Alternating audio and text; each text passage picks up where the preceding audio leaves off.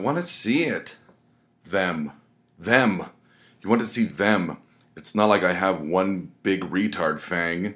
His upper lip curled back in a sneer, and his teeth reflected the neon lights in the bar. That's it? They're so small. I'll have you know many a women's have called them manly and adequate. Women in chat rooms? Fuck! Real women in real life. I don't care what Hollywood says. We don't troll the internet, finding people too dumb to know better. Am I too dumb? she asked coquettishly. She squinted through the almost light at him, trying to get a rise. While stoic most of the night, a wry grin spread slowly like a cancer across his face. Baby, you're too dumb not to be, he mused out loud with a chuckle. Hey, what's that supposed to mean? Shh. Don't worry about it. I sometimes forget how fragile you breathers are. Her eyes flashed briefly with anger, quickly quelled by a strange calm. Are you glimmering me? Magic isn't allowed, she said breathily as she leaned in towards him. Glamour. You mean glamour, and it's not magic. It's the manipulation of pheromones in combination with a naturally heightened sense of alpha waves from the brain. Pretty much a poor man's hypnosis. You're using it, angling herself so that her low cut shirt caught his wandering eye. No, I'm using vodka martinis, he stated, motioning at the bartender for another round on his tab. The dull bass thudding of White Zombie's Blood Milk and Sky started, the guitar riff cutting white hot over the couple as their eyes met and locked. So, what about werewolves? Huh? Werewolves. Everything I've seen say they exist and that you hate each other. Werewolves? Werewolves don't exist. That's just plain stupid. What about sunlight? I'm sure it doesn't bother them in the slightest. No, I mean you. Well, according to Hollywood bullshit, we sparkle. What the hell does that even mean? If by sparkle you mean weaken, burn, and then explode, then yes, by all means we fucking sparkle. Like fucking fireworks, we fucking sparkle. You curse a lot. Sign of the fucking times, I guess. We curse, spit, and not any of us look like that Paddington guy or David Boreanaz, I assure you.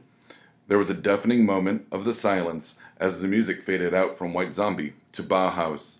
They both rolled their eyes at Bela Lugosi's Dead. What a horrible piece of shit. Almost as bad as Joy Division as far as music goes, she said, taking a delicate sip of her martini.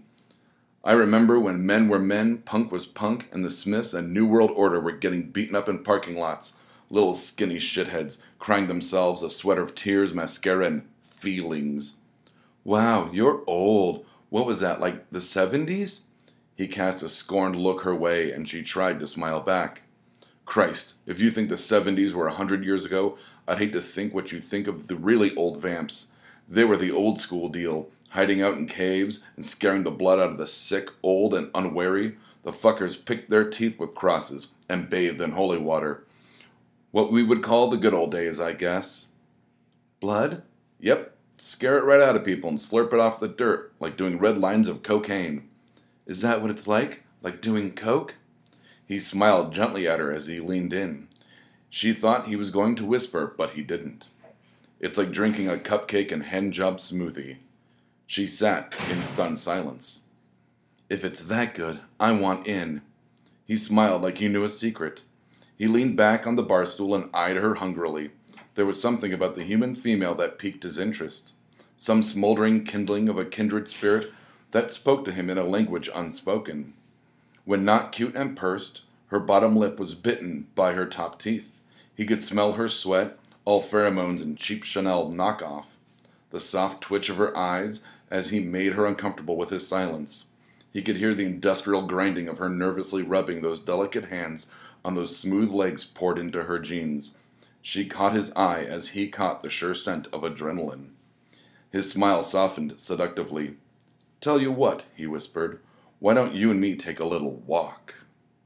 That was Thanks for the Drinks. Uh, I'm Doug, and this is Mr. Wright.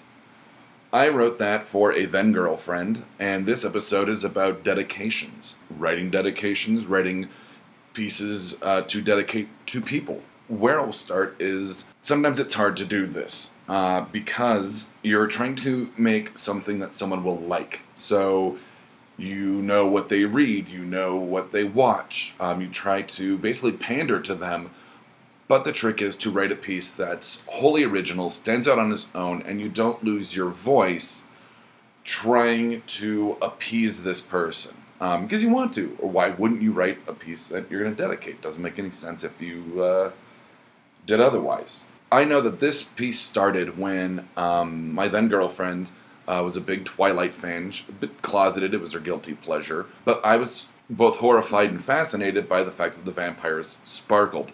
I'm not here to go off on a rant about that, though I could.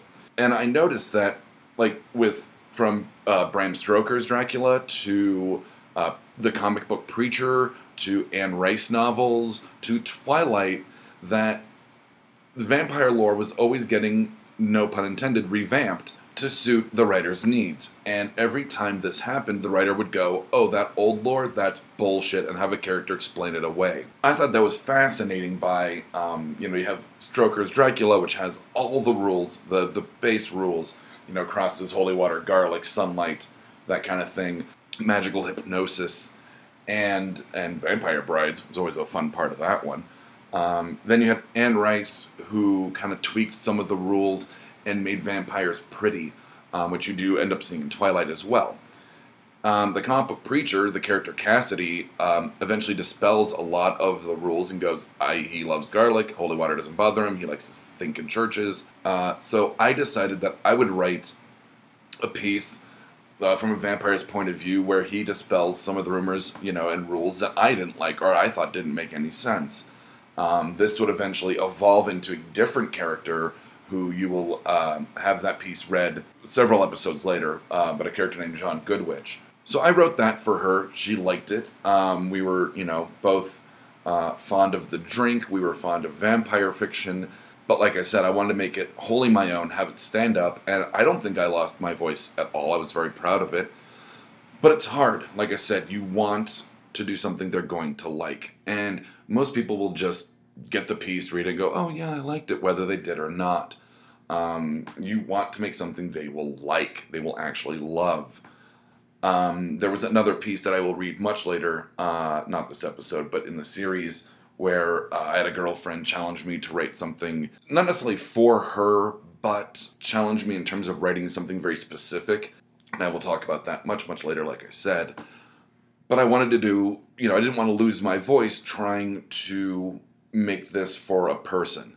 So that is a very hard trick. Um, that's a very fine line to tap dance, especially when I know that the then girlfriend was, you know, read Twilight, um, liked Kurt Vonnegut and Chuck Palahniuk, and I kind of wanted to give it like an edginess that you see from Vonnegut and Palahniuk, but I didn't want it to be in that style.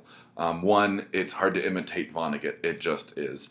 And Palahniuk is easy to imitate, um, but when you do, it's done very poorly and very obviously. So that was Thanks for the Memories. I'm sorry, Thanks for the Drinks. I keep screwing that up. Like I said, you just have to write it and go, okay, kind of here are the rules that I want to write by. Um, I want it to be vampire, I want it to be set in a bar, and I wanted it to um, dispel um, some of the rules I didn't like or, or make fun of the fact that the rules always change, you know, from writer to writer. So in that, I went, okay. He, you know, he says we don't troll the internet. We don't all look like David Boreanaz um, or Robert Patterson. So or Pattinson, whatever the fuck his name is. I don't know. Um, I don't watch that stuff. In that, I built that framework and then went, okay, now just pretend someone challenged you to do that and write it in your voice. That was the easiest way. I literally set up the most bare bones structure so I wasn't overly confined by the rules I was setting up for myself to write something for someone else. Um, these are not necessarily structures you're going to put in place for novels, things you just want to write for yourself, or, or stories you just have the burning need to get out. You're not worried about the confines in that. You're free to run wild as, as a horse on the plains.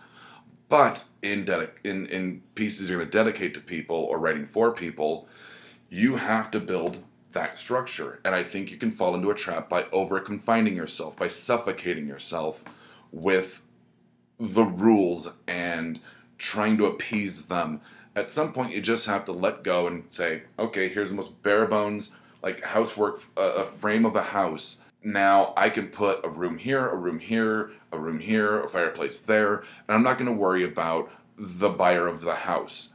That not a perfect metaphor, but a damn good one. I'm not worried about, well, they want two bedrooms on top and they want the fireplace in the bathroom. Like, I'm not worried about that. I'm worried about, you know, just going bare bone structure. Now I can let myself loose in here. Um, as long as I stay within, like I said, that housing frame. Now, writing dedications, and that's not writing for dedications, that's at the beginning of every, most books you see like dedicated to there are a myriad of ways you could do this. Uh, your influences, your significant others, kids, pets, um, a TV show, something that sparked it. Um, I, of course, dedicated this to my girlfriend at the time, but I would probably, if I were to publish the novel that um, this kind of springboarded to, uh, the John Goodwitch book, um, I would thank her because Thanks for the Drinks was the inspiration for that. She gave me the, you know, kind of tools uh, or the push to write something different in the vampire fiction genre. And John Goodwitch is very different from that. And um, there are parts of Fangs for the Drinks that I took and went, okay, the vampire character is explaining away glamoring. Um, it's not magic. Um, it's not supernatural. He debunks werewolves. You know, he talks about you know uh, the the old the old vampires and the differences between them and now and um, I would imagine like societal shifts, cultural shifts would um, have informed the vampire community. Uh, also, it's assumed that like vampires are you know quote unquote out of the coffin to use a phrase from True Blood and the uh, Sookie Stackhouse series. Uh, once again, those books changed some of the rules. Like, you know, they had the the very um, I keep saying structured, but I'm, I'm and I'm sorry, but the very um, specific rules in terms of uh, makers and pro, uh, progenies um, that you didn't see in a lot of vampire fiction until a little bit Nan Rice, you know, but that was more love as opposed to a strict set of uh, societal uh, rules and mores. I'm getting off the topic. Writing dedications, very easy um, just think about who you want to dedicate it to. Who means a lot? Who means a lot to the piece?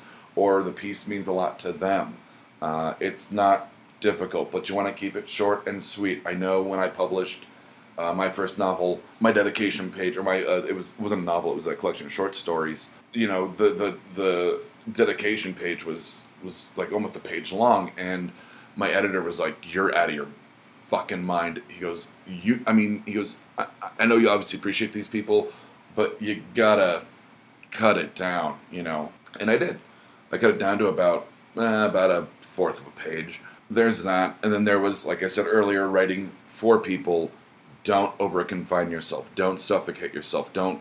If it feels like you're being asphyxiated when you're writing, either, it's bad writing, um, bad writing practices, or you're you're you're putting too much stress on yourself to shit gold, as the case may be. So keep these things in mind when you work on pieces for other people, um, which is always fun. I love writing for other people. I'm working on a poem for a friend's sister. Um, I always love to have people um, come up to me and go, you know, you never write uh, a robot love story. Do that. I go, oh, okay, cool. Yeah, I'll write that because that's it's a challenge. It's something I don't often do. And before I was really interrupted by a telephone call, I love writing for other people. It's fun. It gives me, it, it sharpens the skills I already have. It adds more tools to the toolbox. I will talk about this on another episode called Outside the Box. Is um, this is what I was kind of foreshadowing earlier that I had a girlfriend who goes, well, I was writing I was writing my first novel and I said, "Do you feel cheated when a sex scene gets skipped over?" And she was like, "Yes," because she was a bit of a minx. And I said, okay, because I'm at this sex scene, but I've never really written sex before. And that was my challenge was I wrote her a short story to kind of get the the inner workings of a sex scene together before I wrote one for the novel. Um, and that'll be on I don't know what episode number it is, but it's going to be called Outside the Box. Yeah, it like I said, it sharpens and hones your skills you already have, and it adds more skills, like I said, to the toolbox, more tools to the toolbox uh, more toys in in you know the the sandbox. A lot of boxes and stuff going into them. That sounded dirty. So, on that note, this has been Mr. Wright. I hope you enjoyed this episode about dedications. You keep writing, they'll keep reading. Right on.